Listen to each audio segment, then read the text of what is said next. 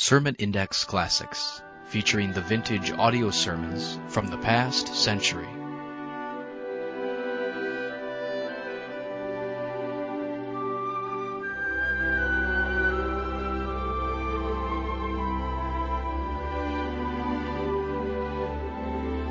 Welcome again to Sermon Index and today's program featuring some of the best sermons preached in the last century. This program is provided by the Ministry of Sermon Index. For more messages, log on to our website, www.sermonindex.com. Now, here's today's program.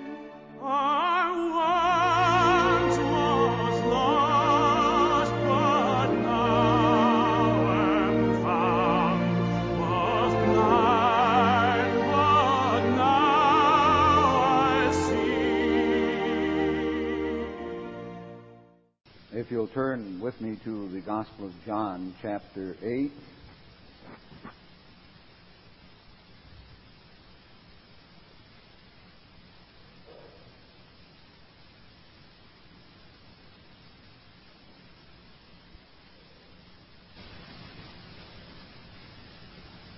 Uh, back up one chapter 7,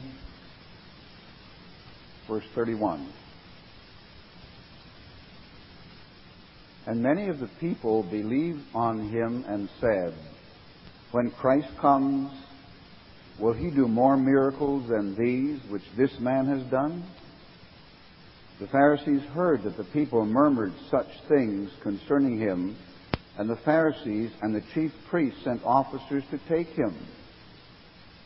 Then Jesus said unto them, Yet a little while I am with you, and then I go unto him that sent me. You shall seek me and shall not find me, and where I am, there you cannot come. Then the Jews said among themselves, Where will he go that we shall not find him? Will he go unto the dispersed among the Gentiles and teach the Gentiles? What manner of saying is this that he said, You shall seek me and shall not find me, and where I am, there you cannot come?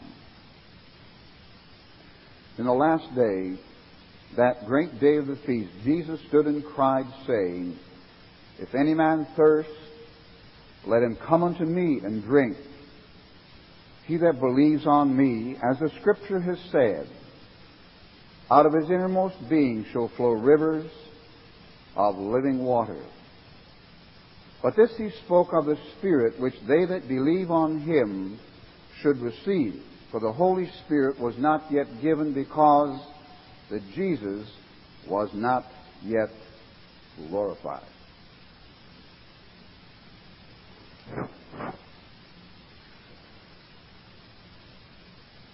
Just before I came up to the pulpit, I was sitting there thinking to myself back to the days when I worked with the Shantymen's Christian Association preaching in logging camps and so on.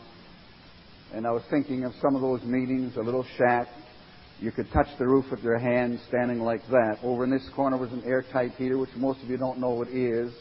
And around that was a was a wire framework with underwear and socks and all kinds of shirt stuff hanging drying. And across the end of this little shack was a shelf on which the men slept. I mean, they slept like cordwood sticks across the shelf, you know. So I stood here. The stove was there. The ceiling was here. The smell was awful and there was maybe ten men sitting on the shelf, and I preached. Some had cigars, some had pipes. The odd guy had a flask of whiskey on his hip and took a snort every now and then. And uh, some had hats on. And if you prayed, you didn't dare pray long, or you'd lose them all. You mean sometimes when you shut your eyes to pray, they had no idea what was happening. We had a little course. We used to teach them all the way to Calvary. He went for me.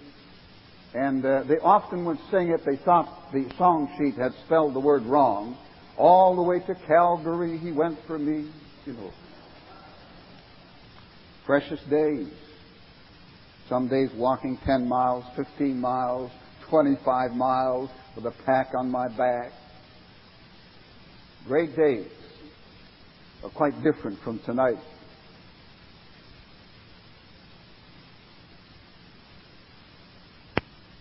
He that believes on me, Jesus said, please notice this is not written for Christian workers only, but for every believer in Christ. It simply says, He that believes on me. Does that include you? If it does, then the rest is for you as well. Out of his innermost being shall flow rivers of living water. But this he spoke of the Spirit, which they that believe on him should receive. For the Holy Spirit was not yet given because that Jesus was not yet glorified. There's a tragic discrepancy about which we don't seem to even bother our heads. We don't think about it. If we think about it, we dismiss it as quickly as we possibly can. We don't like to think about it. I'm speaking of the discrepancy between what God has promised and what the average Christian is actually experiencing.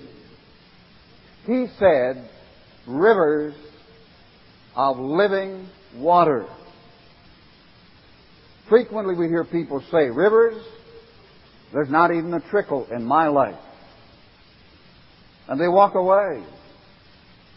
Not concerned enough to ask the simple question, why? Why? This is one of the 7,487 promises in the Bible. And the scripture says about the promises, He is faithful that promise.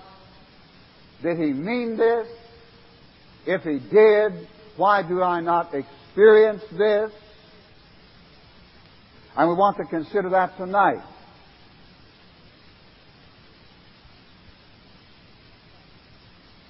In the book of Acts, you were either filled with the Spirit or filled with Satan.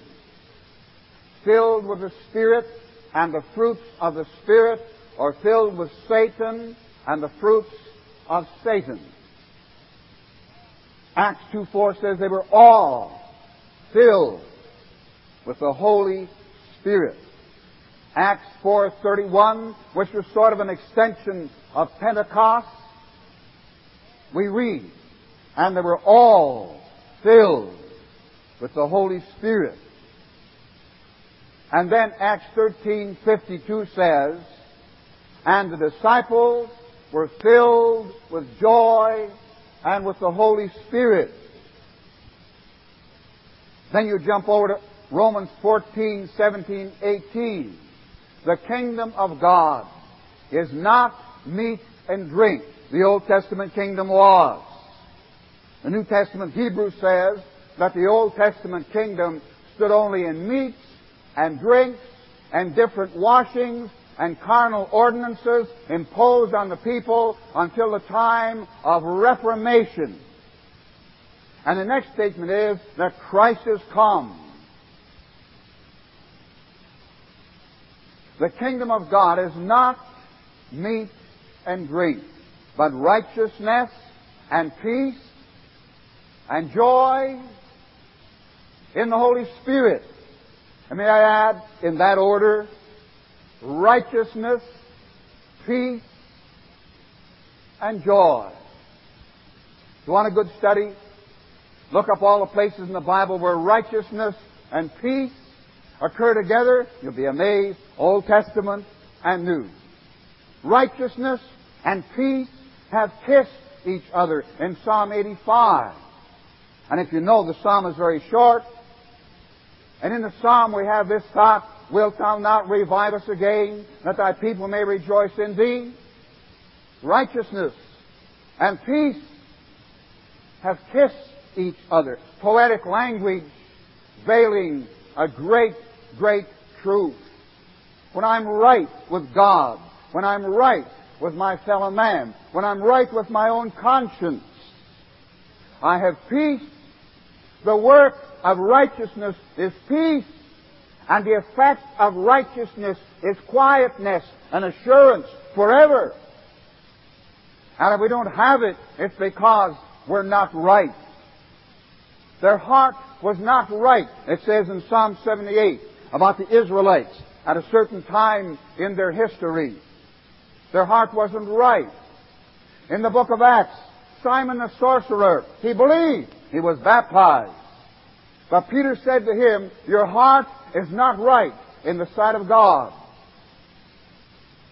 I perceive, he said, that you are in the gall of bitterness and in the bond of iniquity. Although a professing Christian. Acts chapter 5, Peter to Ananias, why has Satan filled your heart to lie to the Holy Ghost? How is it that you've agreed together to tempt the Spirit of the Lord? And Ananias died and his wife died, but they were filled with the fruits of Satan, the father of lies. Elymas the sorcerer. In Acts 13 it says, Then Paul, filled with the Holy Ghost, said, Oh, full of all subtlety and all mischief, you child of the devil, you enemy of all righteousness, will you not cease to pervert the right ways of the Lord? Elymas the sorcerer, a child of Satan, filled with subtlety, filled with mischief. The word, as used in the Bible, talks about things that hurt. Enemy of righteousness. Now I think here of Romans chapter 1, where in one verse, is it 29? It says, being filled with all unrighteousness, fornication, adultery, full of envy, murder, debate, deceit, strife, full of Satan and his fruit.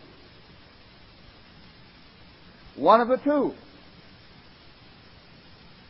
There's not much neutrality here. We are or we aren't. Why am I not filled?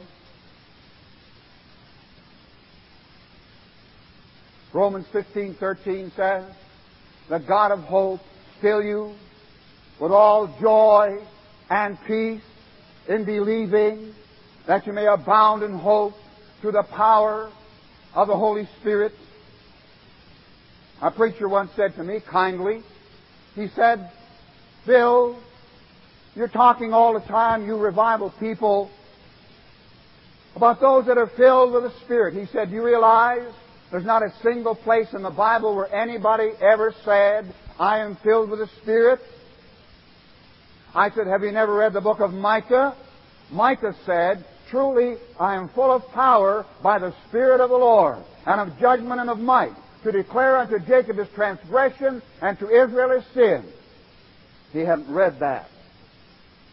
I said, moreover, do you know of a single solitary place in the Bible where anybody ever said, I am saved? There's no such place. I said, pursuing then your line of argument, nobody should ever say they're saved.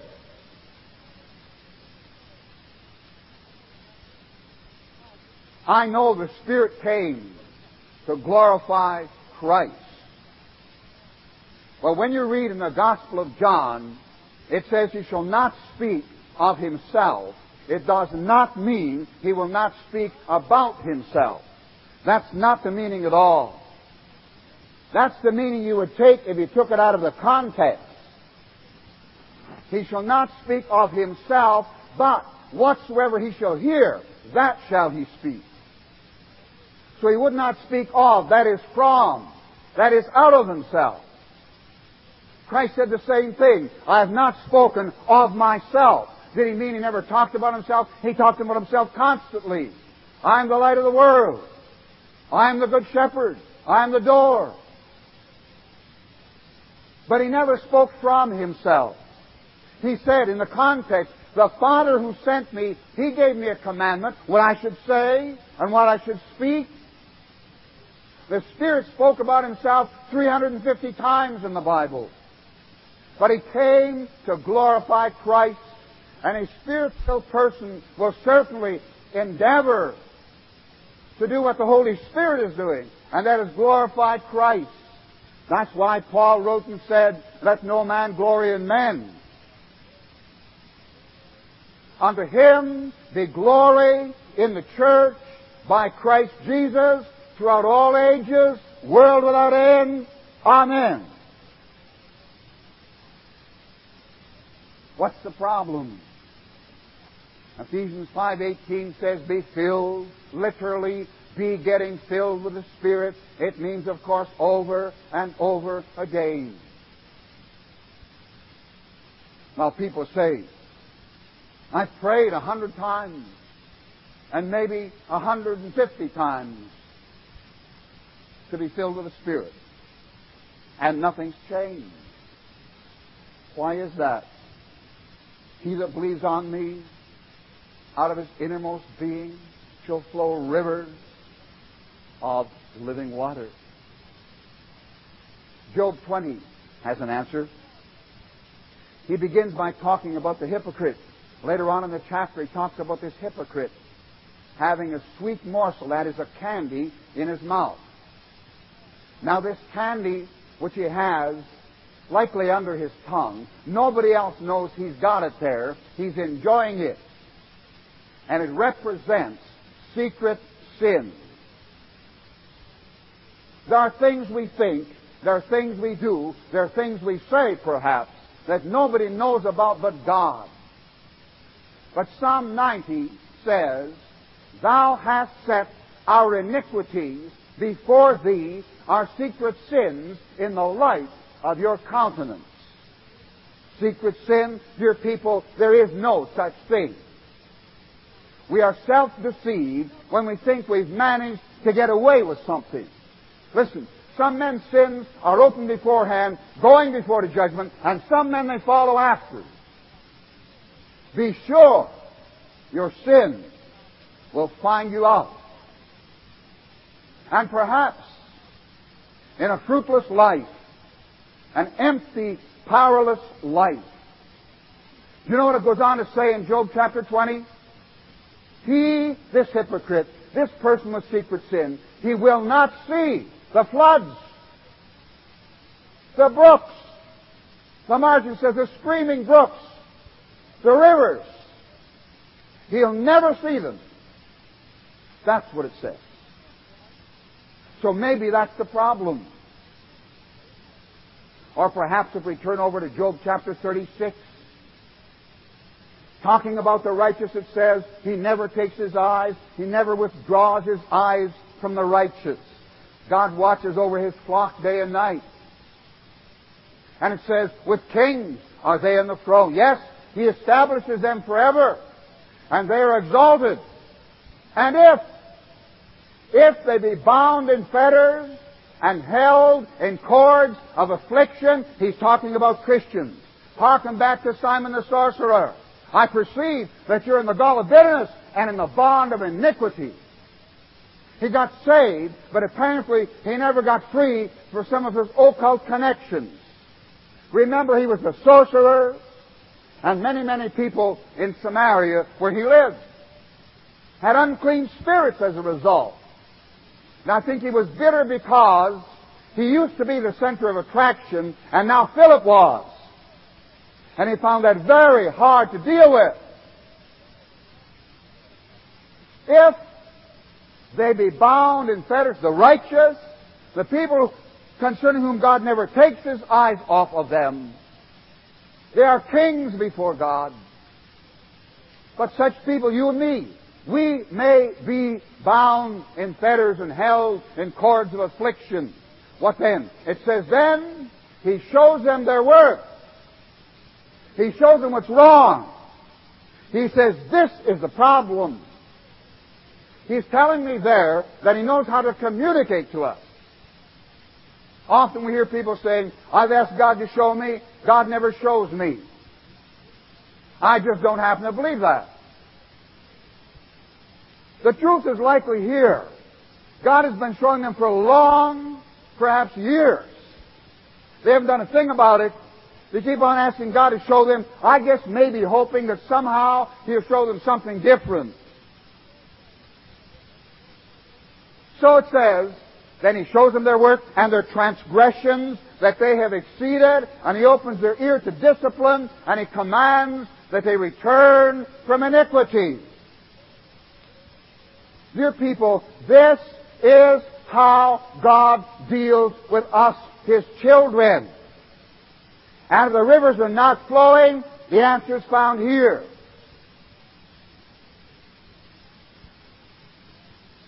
In Psalm 68, it says, The rebellious dwell in a dry land.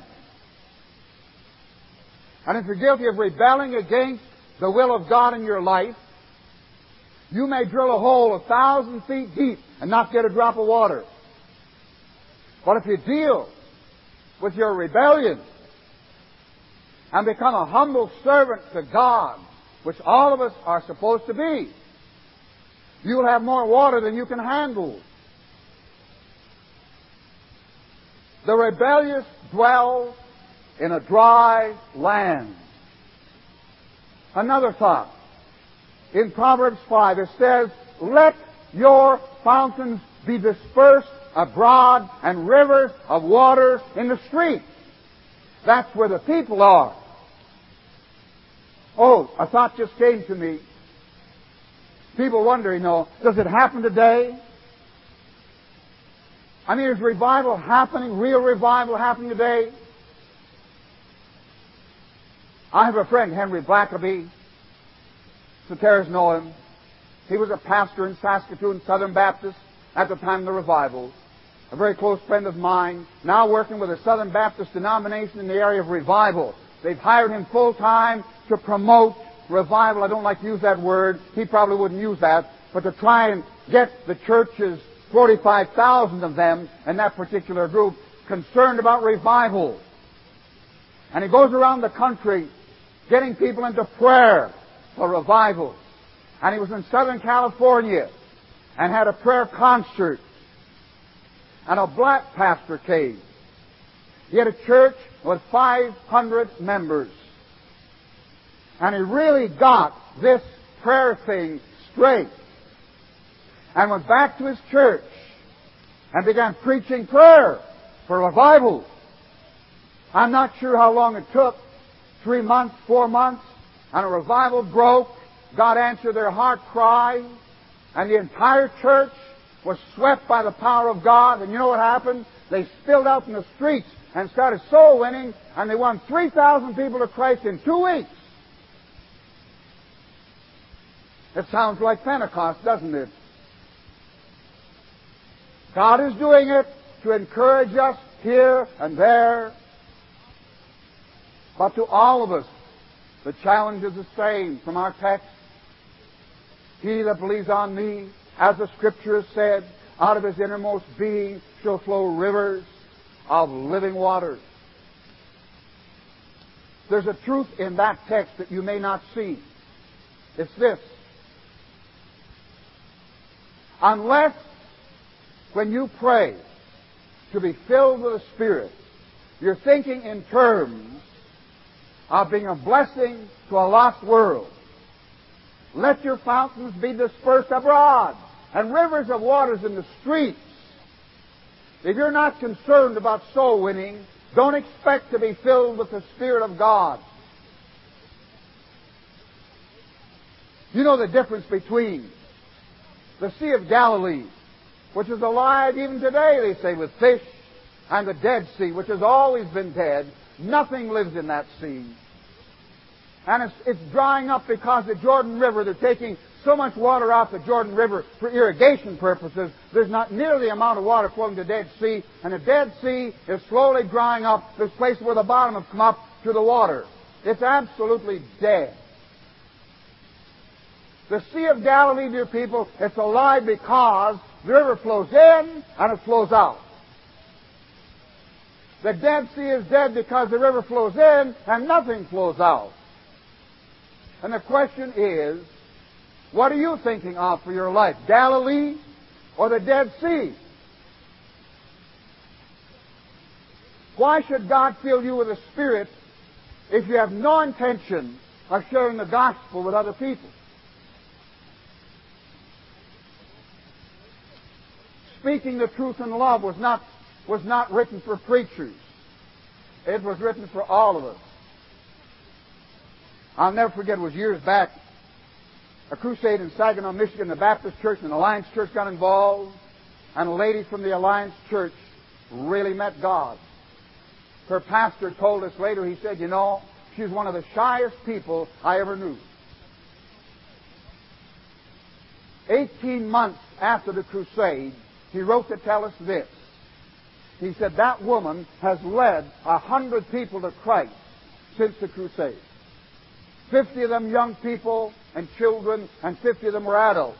He said she's an absolute dynamo. Now what happened, dear people? Did she read a book on how to do it? No. There's lots of books of that kind, but they don't build fires in people's hearts. Only the Holy Spirit can do that. Proverbs 5. Is that the problem? The Song of Solomon 4, verse 12. A garden barred is my sister, my spouse. A spring shut up. A fountain sealed.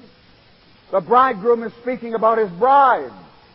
And he's lamenting because his bride is like a spring, a garden that's barred, a spring that's shut up, and a fountain that's sealed. There's no water flowing.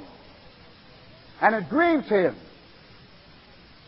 Because the church is God's channel for blessing the world. There are strange, strange things happening in evangelical circles today. You know, they have movements now where they have dances for the young people in evangelical churches. There's a movement in British Columbia. It's in other places as well. I was challenged about it very recently in the city of Winnipeg. Where people, evangelical, that is born again people, are going back into the Orthodox Catholic Church. Not the Roman Catholic Church, the Orthodox Catholic Church. And this man who challenged me, he said, they have discovered by going back into church history that that's the only church that has the truth. And I said this to him. I said, I've been in Romania where 75% of the people are Orthodox Catholics. I said, you know what the Orthodox Catholic Church is doing in Romania today? They are trying to get the government to make them the state church so they can stamp out the evangelical witness. He was shocked out of his mind. He had no idea. Do you know why some of these things are happening, dear people? It's because we've lost the glory of God. Like in the Old Testament, you know what it says? Israel has forgotten his maker and builds temples. Do you know what I saw down near Charlotte, North Carolina? A $40 million evangelical church. I rubbed my eyes when I saw it. I couldn't believe it. It looked like a Walt Disney thing let down from heaven. A huge, huge affair. They got some expert in, there's lots of them today, you know, and they told these guys they had 3,000 members in their church. They said financially, if you have 17,000 members, you can handle the debt. So they bought the program. And they built the church. And they're about to lose it. They'll likely lose it within one month. It was a good sound church well respected, I say highly respected in the community. But they listened to the wrong people instead of listening to God. I can't for a minute imagine that God wanted them to spend $40 million of evangelical money to build a building. I remember sharing a conference with a pastor. Their church only cost 27 million. The organ cost a million dollars. You can completely support a church planter, a missionary, a pastor, an evangelist in a third world country for about $35 a month. Let's say $400 a year. If they sold the organ, think of all they could do for God. Things are happening. We've lost the glory of God. We've lost touch with God. And now people are reaching out in all directions looking for something to make up the void, to fill the void. And nothing will fill it, dear people, but the power of God. When we repent on our faces before God for these things. Daniel never said, Israel is very wicked. Israel has sinned grievously. He said, We have sinned. We have sinned. We're part of the evangelical scene. We are sinning. Anyway, he that believes on me, as the Scripture said, out of his innermost being shall flow rivers of living water. The promise is still the same. It's never been abrogated, never been changed. And it's meant for you. Whoever you are, if you're born again, this promise is for you. Now, in your mind, you'll try and push that aside. and Say, no, it's not for me. I'm a very shy, self-conscious person. It's not meant for me. When people tell me they're self-conscious, I say, uh, what kind of conscious was that? Self-conscious. What kind of conscious? Self-conscious. What kind of conscious? Oh. Yeah, I never thought of that. It's a self problem. It's a self problem. I was like that. I was so shy at one time, people, I couldn't look in the mirror without blushing.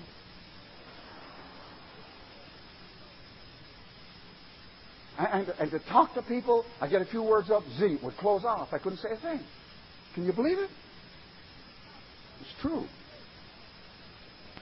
And that's the argument I use with God. Not me. You know I can't talk. And the Lord said, What about Moses? Moses. Mighty in word and deed, of slow speech. Oh, yeah. Yeah, Moses. Oh, yeah, that's right, Lord. But God, I don't know anything. And God said, What about Jeremiah? Jeremiah said, Lord, I'm a child. And God said, Don't you say I'm a child. There, there isn't much left. When you're talking with God, dear people, He's got all the answers before you even think of them. And you have to come His way. Are you a spring shut up? A sealed fountain? The power of God is there because the Holy Spirit lives in your heart. There isn't a Christian in this building, if you're truly born again, that doesn't have the Holy Spirit. He lives in your heart. But you've got him bottled up. You've got him stuck in the room. And you've locked the door on him. And you don't want to let him out because he might get you into some trouble.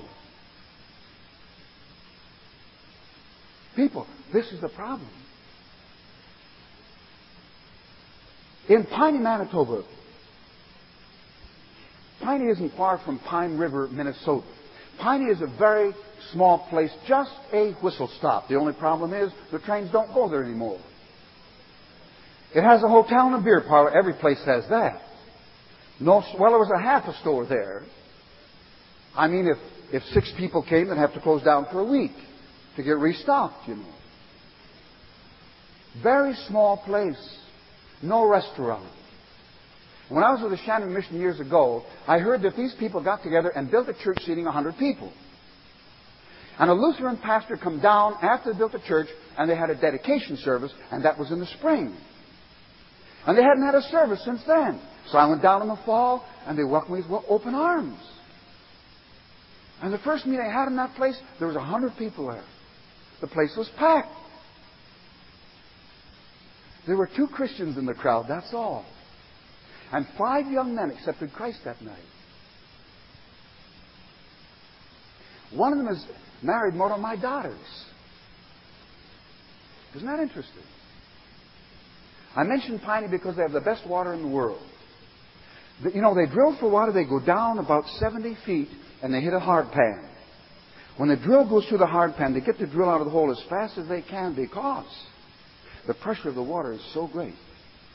It just flies out of the hole.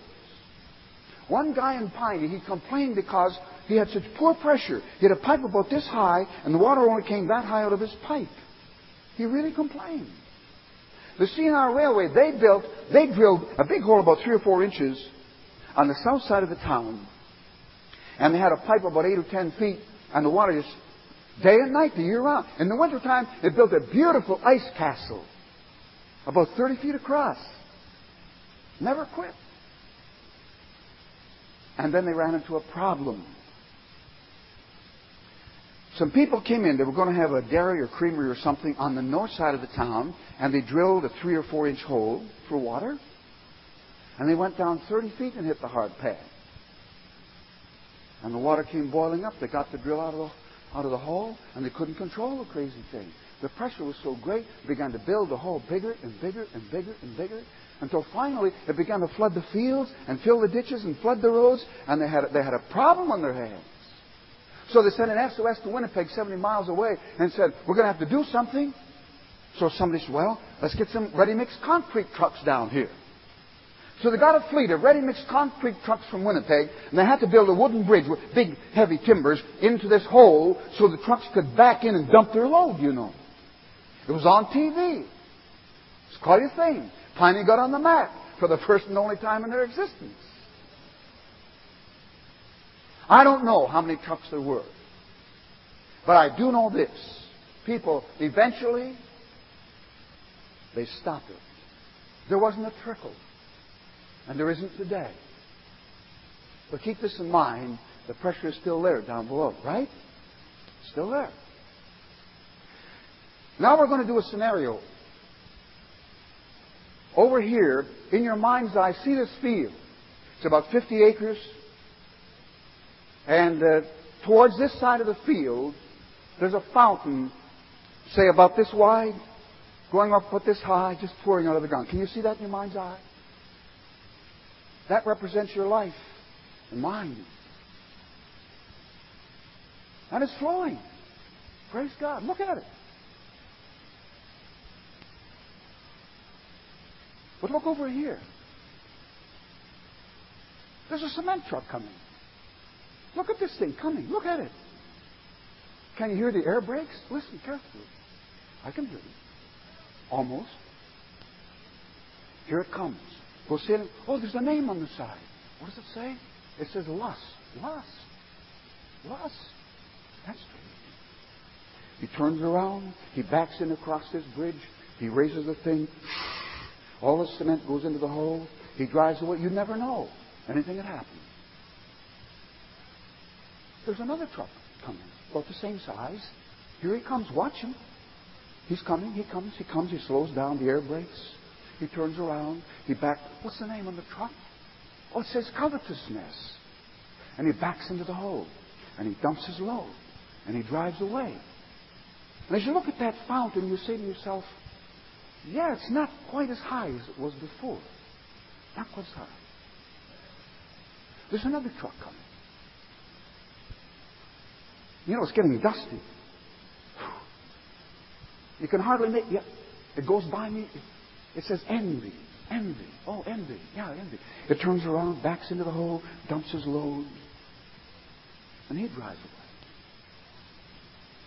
The water? Oh, yeah, now you can see it's, it's going down. I hear another truck coming.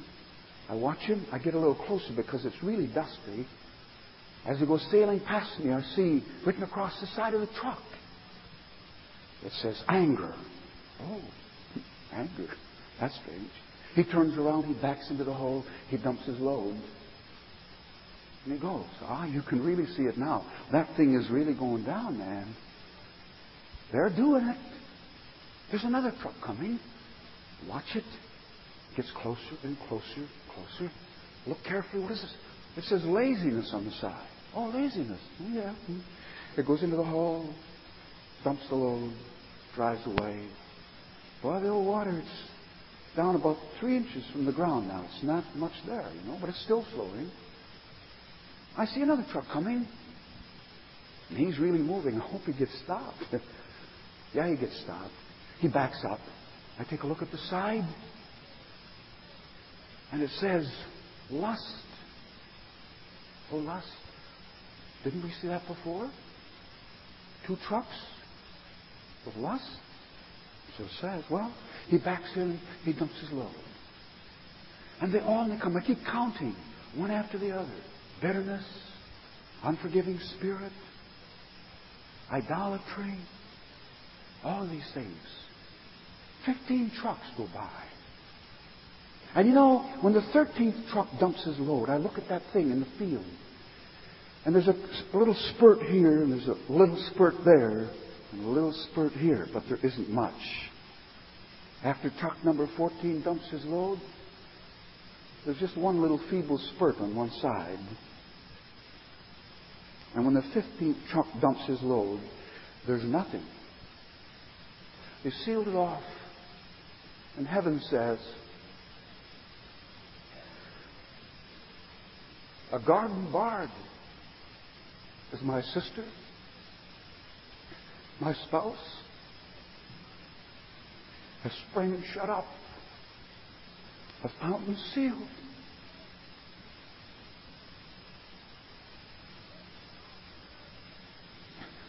The bride of Christ, a sealed fountain, is breaking his heart. But there's hope. Because I read in Isaiah 64 a prayer and an answer. The prophet said, Oh God, that you come down, that you rend the heavens and come down, that the mountains might flow down at your presence. Listen, if mountains flow down at the presence of God, do you suppose that little bit of concrete can stand up to God? Of course not. He can melt that with a thought. And all that concrete, tons and tons and tons of it, will be gone in an instant. If I meet my God on the basis of repentance and, for, and, and faith, he that covers his sins shall not prosper. Whoso confesses and forsakes them shall have mercy. People, listen, would you ask yourself the question? Would you answer this question? How, what, what's that fountain in the field like in your life? Is there a trickle? Is there anything? Then, if there's not, you ought to be the most concerned person in the world. Isaiah prayed, I say, that God might rend the heavens and come down so the mountains of pride and lust and covetousness and je- jealousy and envy and strife and all these wicked things might flow down and disappear.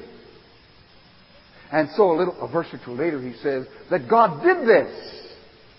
God came down and the mountains flowed down at the presence of God. But some people think the water hasn't flowed for 20 years. It can never flow. Do you believe that? That's the devil's lie. He that believes on me. Have you believed on Christ? You have? Then this promise is for you. The Lord Jesus Christ, the Holy Spirit living within you. He wants all the channels open so He can flow. Love is flowing like a river, flowing out to you and me, flowing out into the desert, setting all the captives free. And the chorus says, Let it flow through me. Let it flow through me. Let the mighty love of God flow out through me. Is that your heart burden? Are you tired? Are you concerned? That your life is empty. I had a friend in Canada. He preached. He wasn't a preacher, but he did a lot of preaching, a lot of teaching. A gorgeous singer. But he told me in 25 years, I don't know of one single person my singing and teaching and preaching has ever been a blessing to. And then he got concerned. And he sought God. We did it together. And God touched his life. We still correspond. He told me in the first 18 months, after God filled his life and got rid of the concrete, he personally prayed with 400 people. Many of these were sinners he led to Christ. and others were cold Christians that led to a fully committed life and walk. People, he didn't read a book on how to do it either. He had a meeting with God and dealt with the sin. Remember Job 20. He shall not see the rivers, the floods, the brooks of honey and butter. You'll never see it. Hypocrisy, secret sin, whatever it is. It's just like dumping concrete in on top of the fountain. And the Holy Spirit is still there, in behind, in the shadows. God said in Jeremiah 13, Hear ye, and give ear. Be not proud, for the Lord has spoken. Give glory to the Lord your God before he caused darkness, and your feet stumble on the dark mountains, and you look for light, and it turns it into darkness and the shadow of death. And then he went on to say, But if you will not hear, my soul shall weep in secret places for your pride. God would love, He would love to use you. He would love to fill you. But He cannot fill you or me when self is uncrucified.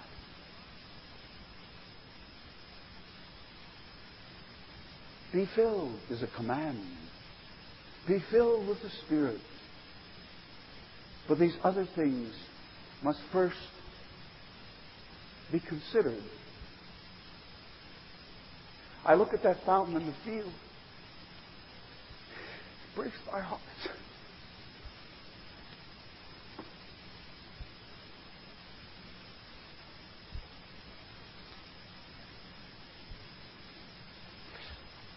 Our prayer is that you have been blessed and encouraged by this sermon. To download full sermons, go to our website, www.sermonindex.com. You can contact us through the website, and please share a testimony of how this sermon has ministered to you.